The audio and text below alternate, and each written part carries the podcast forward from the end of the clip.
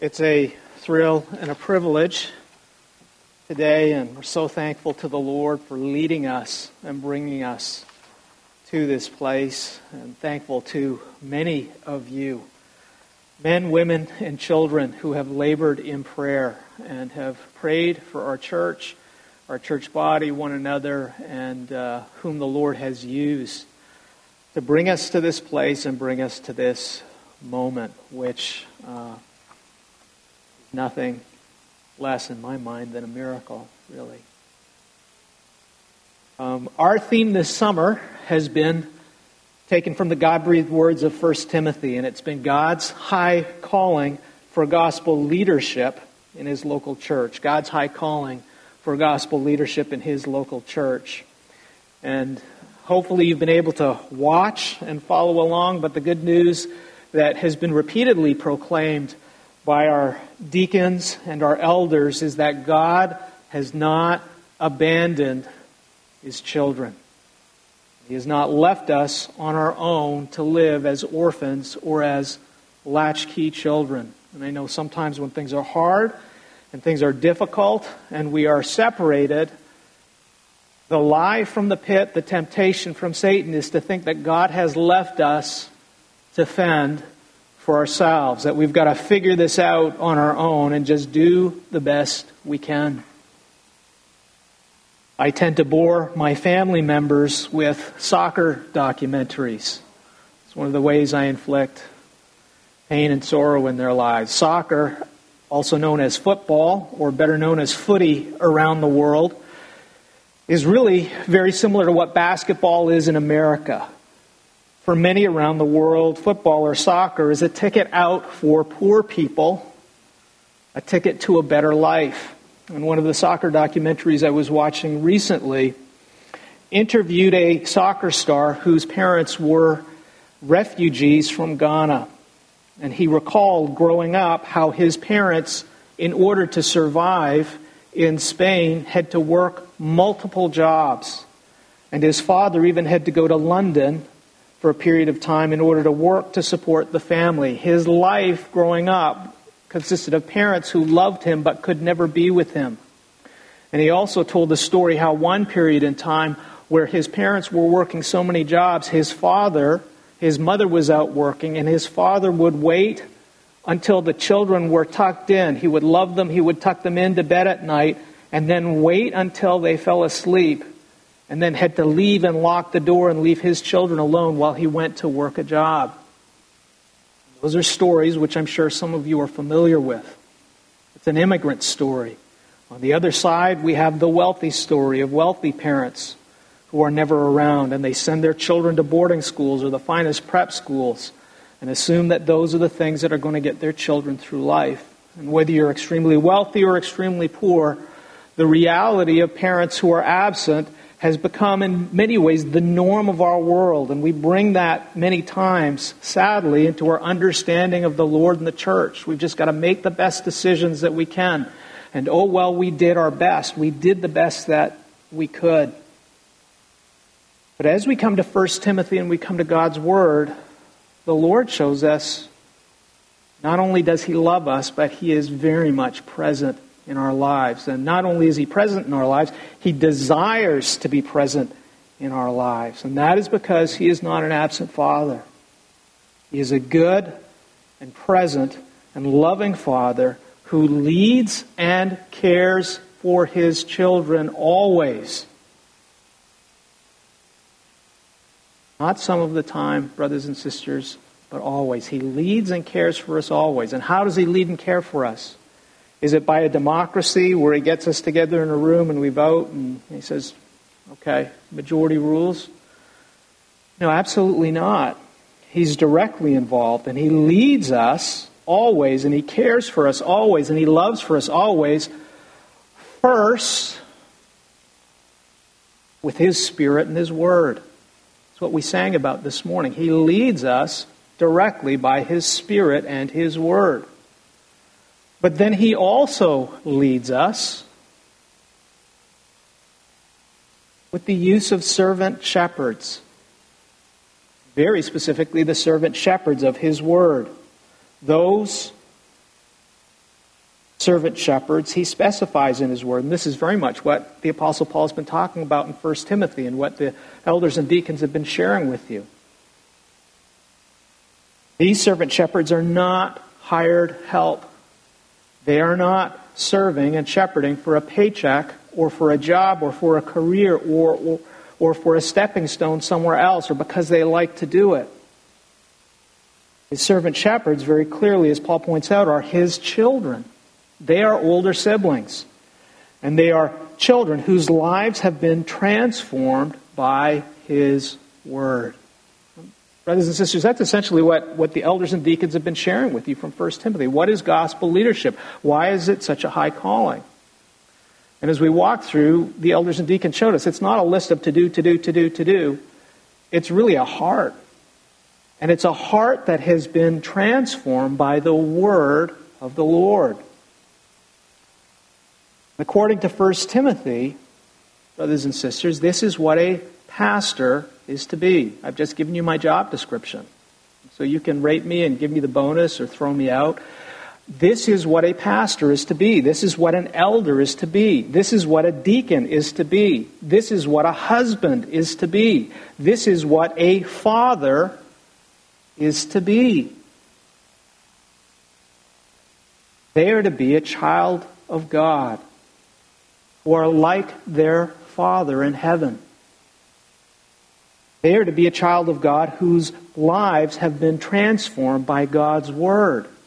They are to be children whose lives are actively being led by God's Word, and very specifically, the good news of Jesus Christ. So, brothers and sisters, it's, it's not rocket science. All we need to do is we need to look at Jesus, the perfect life, who was led by the Father and the Spirit and did everything according to His Word. It's not muddled or confusing who the Lord looks to to love and care for his sheep. It's those sheep who are like him, who are following him. And the clear testimony of God's word in 1 Timothy, especially 1 Timothy chapter 1, is that such a life and such a calling is no work of man. Can't become that sort of man by going to seminary. You can't become that sort of man by going to church. You can't become that sort of man by taking a class. Life that has been transformed by the Word of God and that is led in every aspect of its life our work, our marriage, our career, the homes we buy, the cars we buy, the directions we go, the words that come out of our mouth, the choices we make of where we're going to be. That type of life, brothers and sisters, that is led by the Lord is entirely a miracle and work of God miracle and work of God that transforms someone who was once led by their desires, the desires of the things of this world, and transforms that heart into a child of God who is led by God's desires, the desires of God's Word.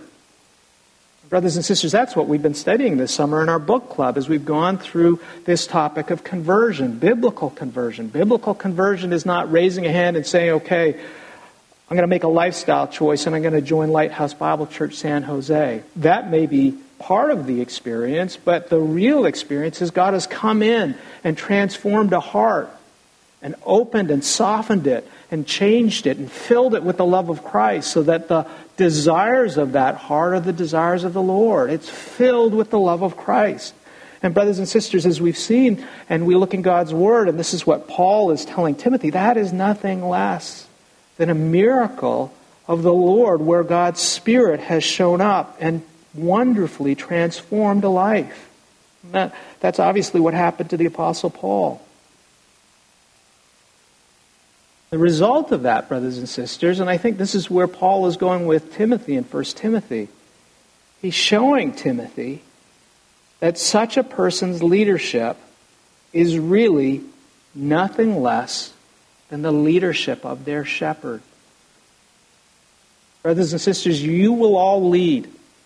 Men, women, you'll all have an influence. You'll all set a direction. and you'll all give counsel and influence other people. But your leadership will always be a reflection of the one you are following. What's leading your life? Is it our paycheck? Is it our career? Is it our safety? Is it our health? Whatever it is, is it our family? Whatever it is that leads our life, that is in turn how we will lead. And the Apostle Paul is showing Timothy in that first chapter of 1 Timothy Timothy, the leadership of the church, the leadership in your life, Christ died so that it would be his leadership and not your leadership, and that it would be the leadership of his word. And so it's worth asking ourselves from time to time in our lives and to do that check. Who or what is leading our lives? How do we make the decisions of whether we wear masks or we don't wear masks? Whether we get vaccinated or we don't get vaccinated? Whether we gather or we do not gather? At the end of the day,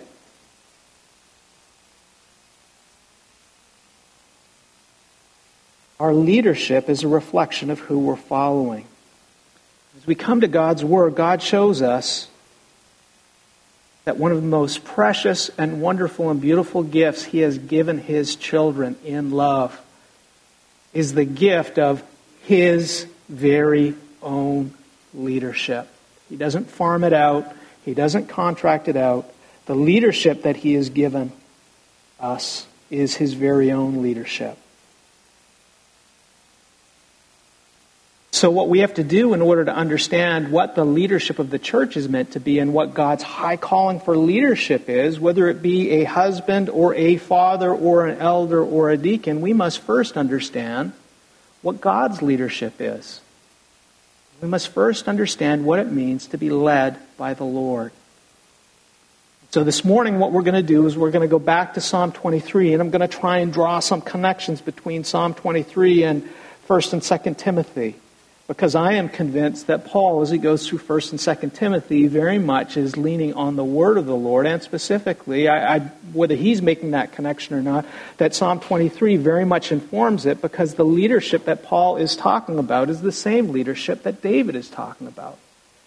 It's the leadership of Jesus Christ, the Lord who is our good shepherd. So if you have your Bibles, turn with me back to Psalm 23. Psalm 23, and I'll read this together from the English Standard Version. The Lord is my shepherd, I shall not want. He makes me lie down in green pastures. He leads me beside still waters. He restores my soul. He leads me in paths of righteousness for his name's sake. Even though I walk through the valley of the shadow of death, I will fear no evil for you are with me. Your rod and your staff, they comfort me. You prepare a table before me in the presence of my enemies. You anoint my head with oil. My cup overflows.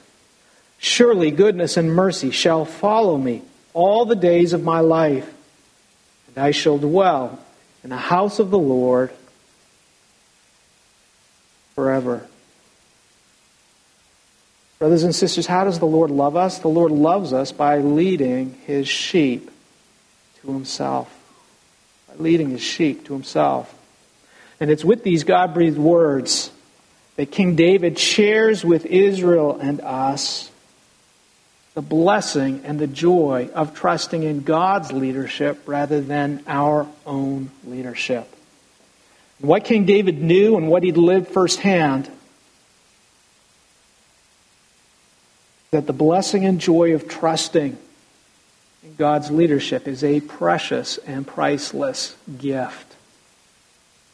And with those words that he says, The Lord is my shepherd, I shall not want, King David shows everyone and confesses publicly in the congregation and in the temple courtyards who is leading his life. It's for the record, there's nothing hidden, no covert operation everybody very clearly this is who my shepherd is, and you can hold me accountable to that.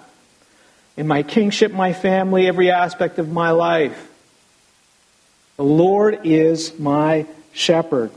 And afterwards, what David does is he sums up for us what godly leadership is all about.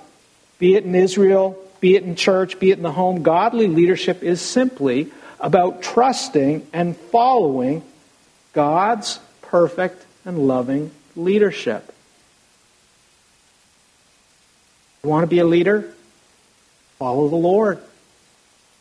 Godly leadership is about trusting and following God's perfect and loving leadership. And because of that, it means trusting and following God's Word in every aspect of our lives. That's what Kevin Al highlighted for us last week. That notion, that idea that it's about faithfulness. It's not about perfection as we look at deacons, but are we faithful to the mystery of the gospel in good conscience? Are we saying every aspect of my life, my parenting, my work, is it in line and is it walking in step with where the Lord is leading? Brothers and sisters, show me a godly leader, and I will show you a lamb whose life is led not by the unholy people or desires of this world.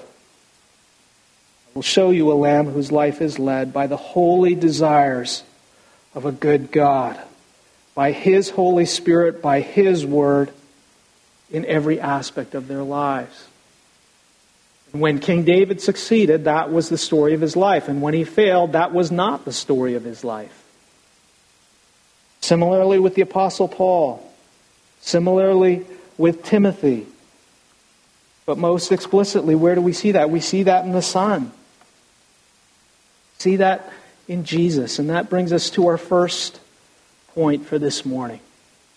The Lord leads and cares for his sheep with his word. The Lord leads and cares for his sheep with his word. Now, I know this sounds obvious, and I know at the church we sort of rhyme this off. Yes, the Lord leads, but we have to look at our own lives. If you say that and you believe that, is every aspect of your life led by His Word? When you make a decision of what sort of jobs you will take, what role does God's Word take into consideration? When we think about whether we're going to homeschool our kids or send them to the public school or private school, when we think of the trips that we will take, when we think about what we do on our vacations. Brothers and sisters, to what extent does the word of the Lord weigh in and lead and inform the direction and the choices that we make?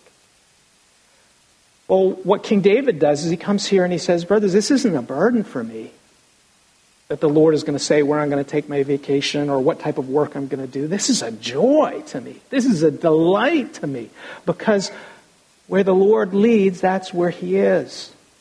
And what King David is saying in verse 1 through 3 in love, the Lord leads and cares perfectly for us with His Word. In love. That is where we experience, brothers and sisters, the sweetness of the Lord's love in a fallen world. Verse 2, he says, He makes me, doesn't say He asks, He says, He makes me lie down in green pastures. He leads me beside still waters. He restores or He revives my soul. Brothers and sisters, what is it that truly nourishes and restores a soul?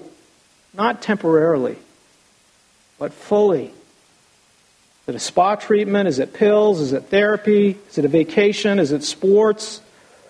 Well, in Psalm 19, King David mentions none of these things. Instead, in Psalm 19, King David claims what is perfect and what is sweeter than honey and what is it that restores and revives and revitalizes a soul. It says it's the Torah, God's instruction. It's the written word of the Lord. These are the things that are sweeter than honey, that is perfect, and that restores and revives and revitalizes a weary and tired soul. And in Psalm 23, King David uses the exact same language. He restores my soul. Well, that's the same language for what he uses in Psalm 19, where he says it revives the soul. Clearly, to King David, central to the Lord's shepherding and his love of his sheep, is the nourishing and cleansing ministry of his word in our lives that restores and revitalizes and gives life to our souls, brothers and sisters. And in Hebrew, that word restore or revive is also the same word that is used for repentance. You've heard this many times for us when we think and we tell someone, oh, you need to repent, or we talk about repentance, or we do member care, and the subject of repentance is, oh, getting taken out to the back of the woodshed to get a few uh, licks, you know, to set it straight. You know, it's just, oh, did we fail?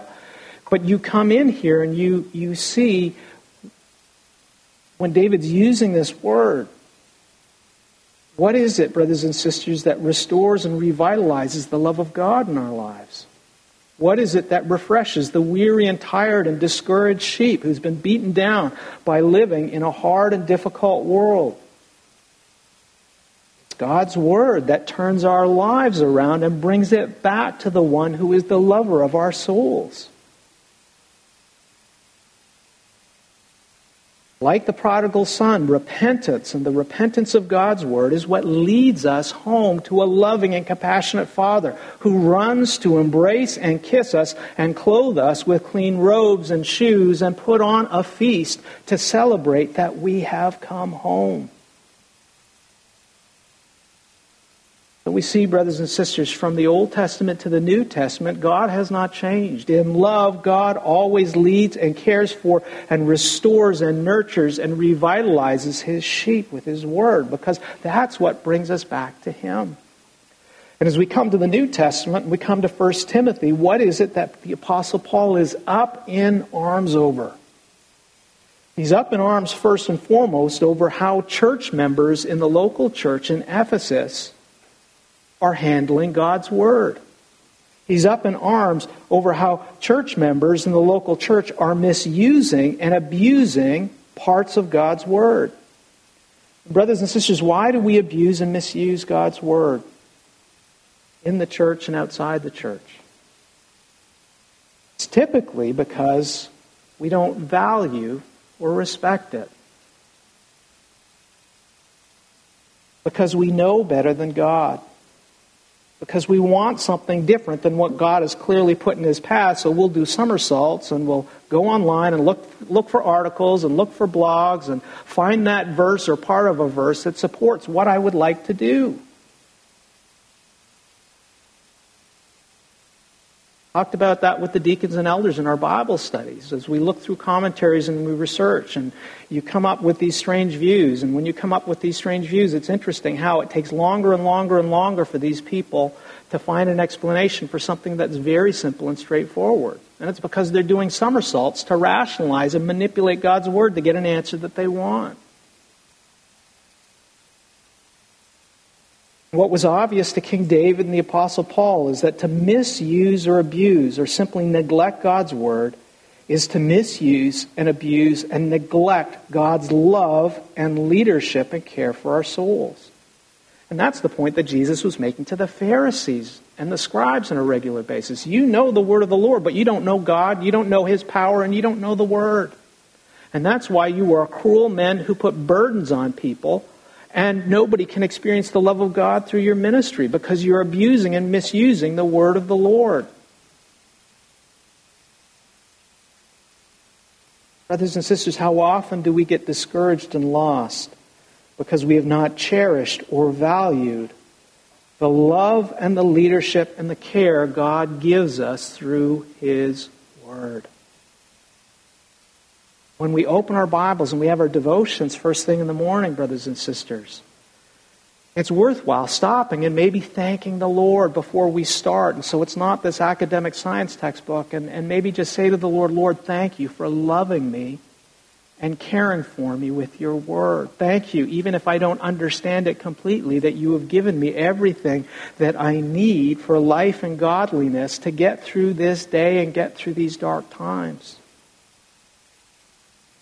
Love, the Lord always leads and cares for his sheep with his word. And why does he do that? That brings us to our second point this morning. Because the Lord's word helps us walk by faith with him. Because the Lord's word helps us walk by faith with him. What King David knew, what he confessed, what he expressed by faith, and what he lived. Most of the time. That the God of the Bible is a good and loving Father and Shepherd whose holy desire in love is that his sheep would always, not sometimes, sheep would always walk with him.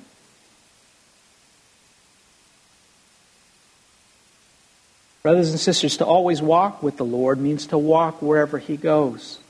Where he goes, we go. If he's up at night, we're up at night. If he's down, we're down. If he goes left, we go left. If he goes right, we go right. It's to walk wherever he goes. Because to walk wherever he goes is to walk with him and be with him. The problem is, walking with a holy God is no easy task. Walking with a holy God is no easy task for unholy sheep who are walking through an unholy world. And That's, to some degree, what we sang about in the, the, the song that Eric took us through, the second song, that we're unable to fulfill God's commands. We can't do it on our own. Many years ago, I had the opportunity to spend some time on the coast of Italy with some friends. And opened up the guidebooks and read in this area called the Cinque Terre that there's this wonderful, beautiful hike that takes place where you get to walk through this beautiful hike along the coast of Italy, and, and as you go, you get to go through all of these five fishing towns. And like the ignorant Americans that we were, young, young man swagger, figured, okay, we'll wake up tomorrow morning, we'll go on this hike, have breakfast, head out. So as we entered this hike, you know, in the, the beginning of the trail, we saw these European hikers coming from the opposite direction, finishing their hike. They looked nothing like us. First of all, they had gotten up at the crack of dawn to do it before the sun was up. Second, they came in tall, lean, wiry, muscular, hiking cleats, hiking ski poles. My friends looked at me and said, maybe this trail is a little more than we bargained for because we looked nothing like them. We had the sinking feeling as we looked at these hikers and realized we looked nothing like them that maybe we weren't going to make it. And sure enough, we made it to the first of five towns and then called for a taxi to take us back to our hotel. Well, when we come to verse 3 and 4, where King David talks about what the Lord does and how He leads us. He shows us that anyone who would suggest that walking with God is a breeze or it's a cakewalk, that person is a liar. First, because the Lord always walks in paths of righteousness, and we, brothers and sisters, are not righteous. And secondly, because his paths of righteousness in verse 4 necessarily lead through the valley of the shadow of death. And what King David and Moses and the disciples discovered in the hard way was that without God's help, they would never make it. Their hearts were too sinful and this world is too wicked. Couldn't do it on their own. Peter, yes, I will never deny you three times. That will never happen. I'll follow you until I die. And then, sure enough, as soon as the shepherd is separated, these all, all of them abandon Jesus. And, brothers and sisters, we're not better than, than the disciples. If we are to walk with our shepherd, we need his help every minute and every moment. Praise God, we have a Father who knows that and understands that and understands our frailties and our weaknesses. And we have a great high priest who intercedes on our behalf and prays for us because he knows we need his help. We need him to nourish and restore us. We need him to comfort and carry us. We need him to protect and discipline us when we rebel and when we wander. And, brothers and sisters, when are sheep most at risk to wander from their shepherd? When we are tired and when we are weary and the path is long and dark and scary. We start to believe the lie that God is not present but has abandoned us and has left us to ourselves in a dark and scary place. That, brothers and sisters, is a lie from the pit. What is it that God uses to nourish and restore us, to comfort and carry us, to discipline and protect us, to remind us that He loves us and is with us in the darkest of moments and most difficult of places? Well, clearly for King David, for the apostles, and for Jesus, it was the word of the Lord that helped them walk by faith with God. It's why when you read all those epistles that the Apostle Paul is writing to churches that are being persecuted, thrown in jail, losing their property, how the Apostle Paul reminds them repeatedly in those beginning chapters of those epistles of the gospel, the good news of Jesus Christ. God has sent his Son and he has crucified his own son in order to make you his own. Nothing is going to separate you from the love of God. He is going to work all things for good, even though right now you're in a dark place. He has left you with his spirit. He has not abandoned you. Don't listen to the world. Just because your circumstances look terrible, when you come to God's word, you realize your life actually looks a lot more like the gospel than it looks like the world. What is it that keeps us from stumbling and straying in the dark? It's the promises of God. Because God is good for what He has promised to us. And that's why the psalmist says in Psalm 119, 109, Your word is a lamp to my feet and a light to my path. Without it, I'm going to get lost. And verse 11 of Psalm 119, Your word I have treasured in my heart that I might not sin against you. What does Jesus do when he is in the wilderness for 40 days and 40 nights, and Satan comes and tempts him when he's hungry.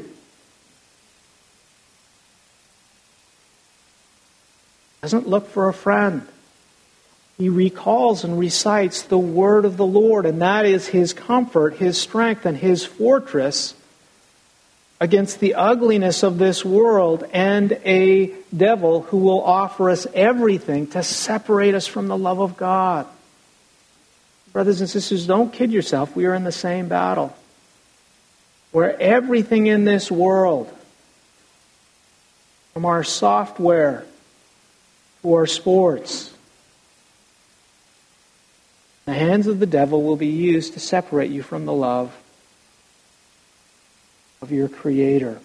And that's why when we come to 1st and 2nd Timothy, and you come to 2nd Timothy, Paul exhorts Timothy what is it that's able to make you wise for salvation?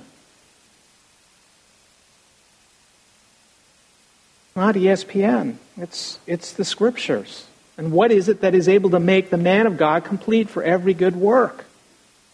To love and equip the saints, to take care of his family, to shepherd friends through difficult times, to help that family whose child is in the hospital, to help that family whose family member has passed away, to help that, that church member whose family member is in a distant place and they can't get to them. Not a helicopter or a million dollars. Sharing with Will when he, when he talked to me and he shared with me the conundrum he's in with a father who is on life support in a foreign country sharing with Will and saying, Will, you know what? We feel better. We think if I could just be my, my, by my father's side, everything would be right. But I said, Will, once we get there and we're at that life support machine, what can you and I do for our family members? Nothing. What we need is the spirit of a sovereign God who created and fearfully and wonderfully made us and saved souls, whether they're on life support or they're awake. We need that God in that place. Will, what we need is the promise of God's word of who He is. We need prayer. The word of the Lord, brothers and sisters, that puts things right side up for our health, for our families and we've got to think about this even as we consider this gathering together. Why do we gather, brothers and sisters? Why do we come close? What is it that helps us overcome all the challenges that stand in the way of worshiping the Lord and being with Him? Well, that's why the Lord sent His Son to die for us, and that's why He gave us His Word.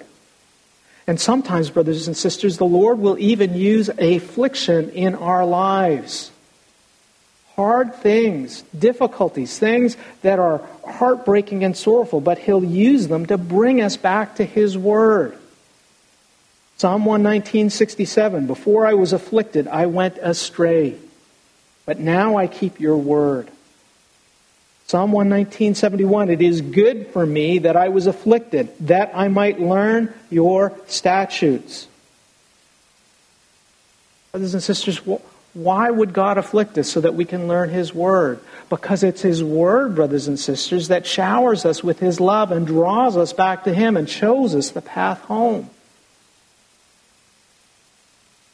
We come to the New Testament. Come to the book of Acts, we come to 1 Timothy. What does the Lord call his apostles and shepherds to prioritize in their love and care for his sheep? Prayer and the ministry of the word. He says, Look, don't lose sight of this. This is the priority. Why? Because that's where God's best love is given. And that's not to minimize waiting on tables, but if we wait on tables at the expense of, if we do programs at the expense of God's Word and prayer in our homes and families. If the things that are running our families, not that they're bad, but if it comes at the expense, husbands and fathers, of prayer for our children and our wives and the ministry of the Word and feeding them with the Word, if it comes at the expense of that, brothers and sisters, our families are going to die in the vine. Because what helps our families walk with the Lord and be with Him is the Word. God gave it in love to help us.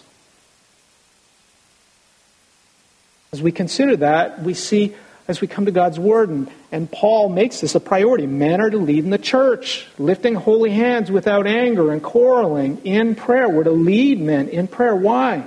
Because biblical prayer is simply a confession that we can't do it on our own.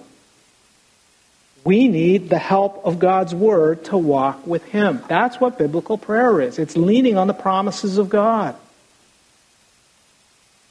And what is the promise of God's Word?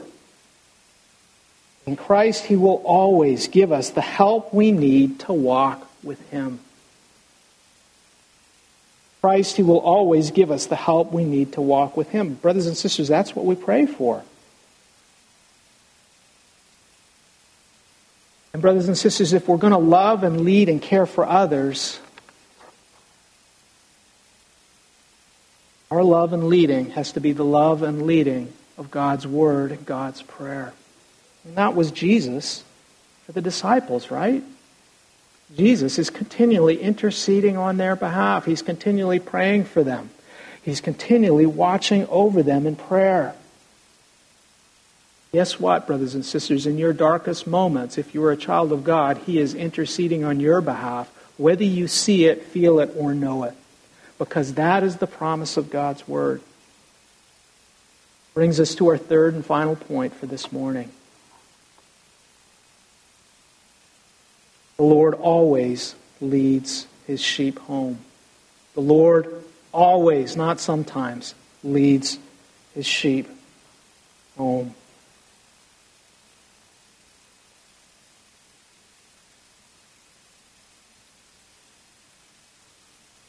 I sometimes exacerbate my boys as I drive because I'm not the best of drivers and I go from place to place and occasionally or frequently they get car sick and they wonder if we're ever going to make it home.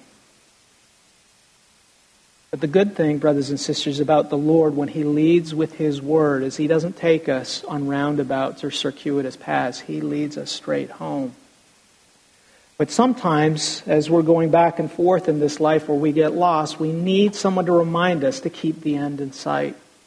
My early years in medical school, there were many horrific nights where I was up late in the cadaver lounge. It wasn't really a lounge, not coffee or tea or anything. It was a room filled with dead bodies that were donated to science, which you stayed up late dissecting in order to pass your anatomy exams.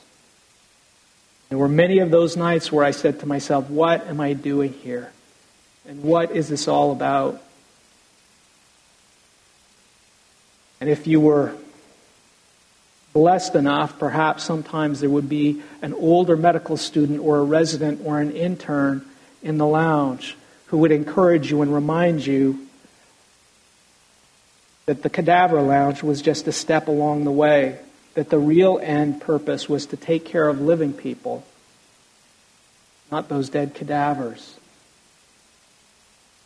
In Psalm 23, what King David does is he comes alongside us and he reminds us that dark valleys and discipline are without doubt necessary in the Christian life. But for the Lord's sheep, dark valleys and discipline are not the end and they're not the final destination. In verses 5 through 6, King David shows us that the end and final destination where the Lord in love always leads his sheep, is a place where the Lord no longer serves as shepherd. Instead, it is a place where the Lord now assumes and reveals his rightful role. It is a place where his sheep have the opportunity to see him for who he truly is. Brothers and sisters, the Lord's role as a servant shepherd is for a time and a period to take us through this dark and sinful world, but it is not entirely who he is. The Lord is leading his sheep, as King David shows, to a place where the Lord shares in love with his sheep. Who he truly is, his rightful role as the triumphant King of glory, the Lord of lords, the God of truth and grace, whose desire and whose right is to lavish unceasing goodness, mercy, honor, and love on the child of faith who has walked with him through the valley and shadow of death for the child who by faith has followed him, not part of the way, but all of the way home. Verse 5, King David writes, You prepare a table before me in the presence of my enemies. You anoint my head with oil. The ancient Near East, kings would celebrate great triumphs in war and battle with victory feasts. And invited to share the king's table, and invited to share the victory were those who were nearest and dearest to the king.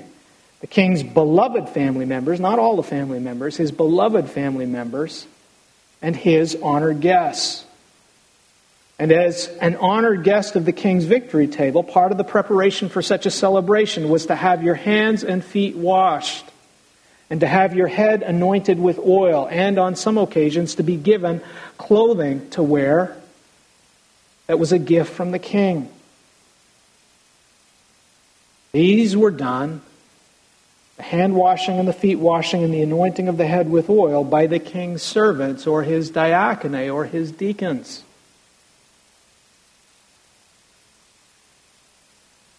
Servants of the church and deacons, do you know that one of our roles is to lavish God's love and grace and goodness and mercy on His children and those who gather at His table?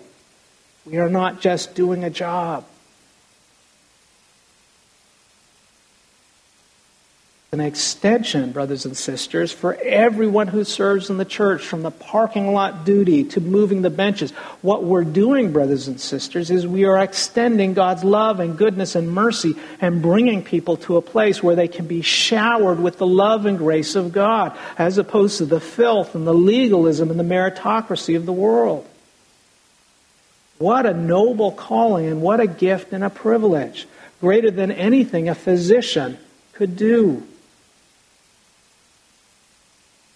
But, brothers and sisters, also part of the victory celebration frequently in the ancient Near East is that the king would bring in his conquered and captured enemies. And they were brought into the feast not to sit at his table, but they were brought in to see and witness the victory celebration, and they were there to be seen by everyone else. To be seen by everyone now no longer as kings and as threats, but now to be seen as the slaves of the conquering king. Men who were dependent on the king for food and life and who would never again be feared or able to hurt anyone the king loved. When King David writes, You prepare a table before me in the presence of my enemies. When he writes, You anoint my head with oil, King David is telling everyone that his personal participation in this celebration is entirely the Lord's work. It's entirely the fruit of God's leadership in his life, that David has done nothing to be here. This is, you did this for me. You took care of me in this way. This is where you got me to. It's not because I was smart or clever or better than the rest. And what is the result of God's leadership in David's life? And this is what he wants the whole congregation of Israel to see. What is the result of the Lord's leadership, including being led through some of those dark and difficult places? My cup overflows. Surely goodness and mercy shall follow me, not some of the days of my life, but all of the days of my life. Brothers and sisters, what is this end? What is this final destination? Where is this place of goodness and blessing where the Lord lavishes His goodness and mercy in our lives and shows us and reveals to us who it is that's been leading us all along? While we watched him come into this world, we saw a man with dirt in his hands and his feet. Failed to see that the one who was leading us all along was the King of glory who prepared a feast for us, a victory feast, and a table for us to sit at, and a place in which we could be blessed. Not, brothers and sisters, with the material possessions of this world, not with the better job, the better spouse, the better paycheck, the better friends. What is it that he blesses us with? Nothing but the best. His goodness and mercy. Where is this place? Well, in verse 6, King David tells us where this place is explicitly. And I shall dwell in the house of the Lord forever. Brothers and sisters, what King David knew was that the house of blessing is not a palace filled with pretty women or fast cars. King David had all that. King David knew that the house of blessing the place of never ending goodness and mercy and compassion for sinners. Mercy, compassion for sinners.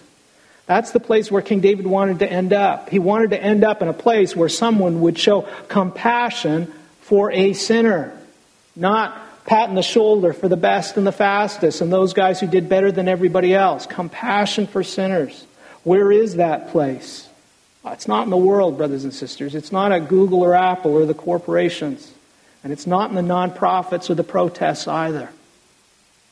There's only one place that lives up to that claim the place where the King of goodness and mercy dwells, the house of the Lord. I'm going to close with this. If you have your Bibles, turn with me to 1 Timothy 3:14.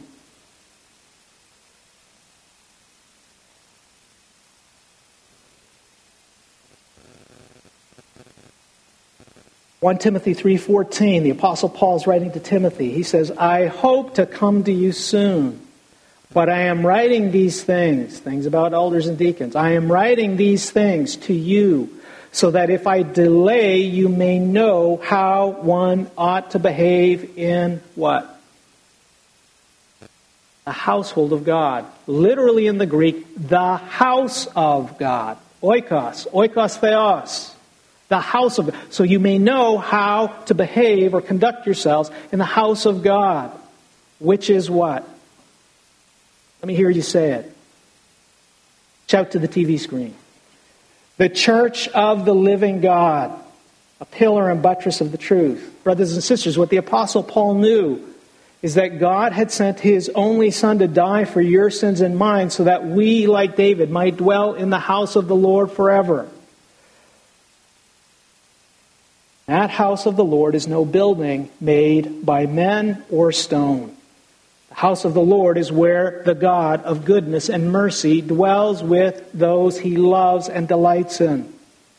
The house of the Lord, the house of God, is the ecclesia, the gathering of God's people. It is the church, brothers and sisters. And what God has given us here is a foreshadow and a taste of what is going to be a fuller experience of experiencing being face to face with Christ in His presence. But we have that already, brothers and sisters, a seal and a down payment through His Word and through His Spirit. Where two or three are gathered in my name, there am I in the midst.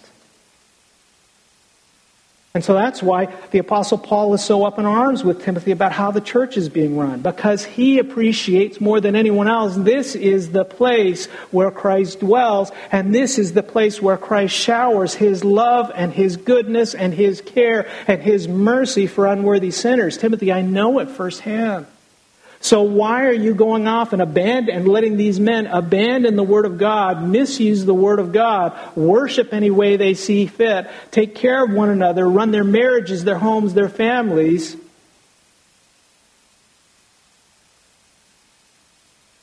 Timothy, this is the high calling of God's Word and leadership because this is the high calling of the church. It is the house of mercy and goodness, and it is the dwelling place of the Lord.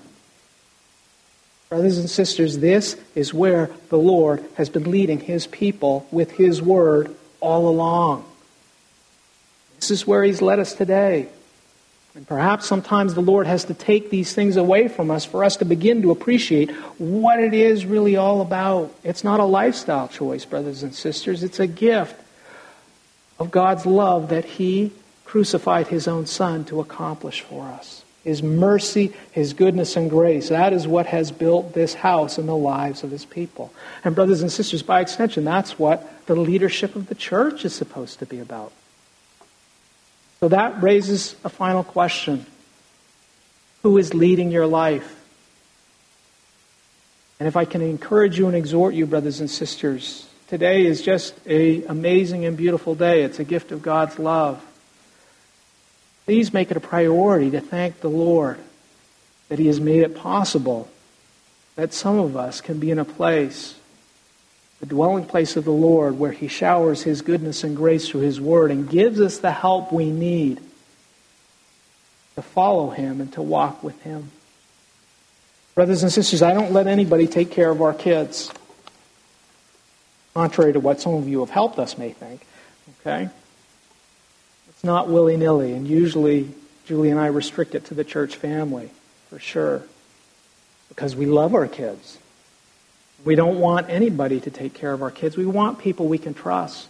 And in fact, we want people who are going to love them and care for them in the same way we do, or at least is a glimpse of that.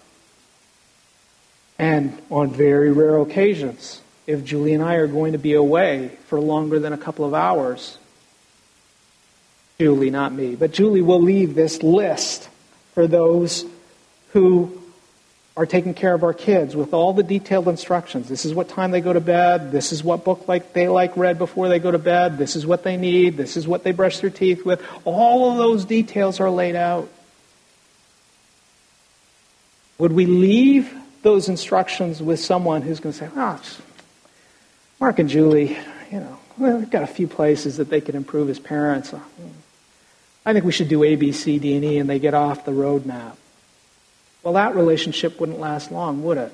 Why? Because we love our kids. And what we want when we leave someone with our kids and we leave someone with those instructions is we want those children loved and cared for in the way in which we love and care for our children. Brothers and sisters, that is what the church is to be. And that is what leadership in the church is to be. And that's what God has given us. And, brothers and sisters, that is worth rejoicing because you will find that nowhere else in this world. What we have to look forward to is that what we have been given is a foretaste of what we will experience in full when Christ comes again. That is worth celebrating now and into eternity, no matter what the cost. Let's close in prayer. Lord Jesus, what a shepherd you are.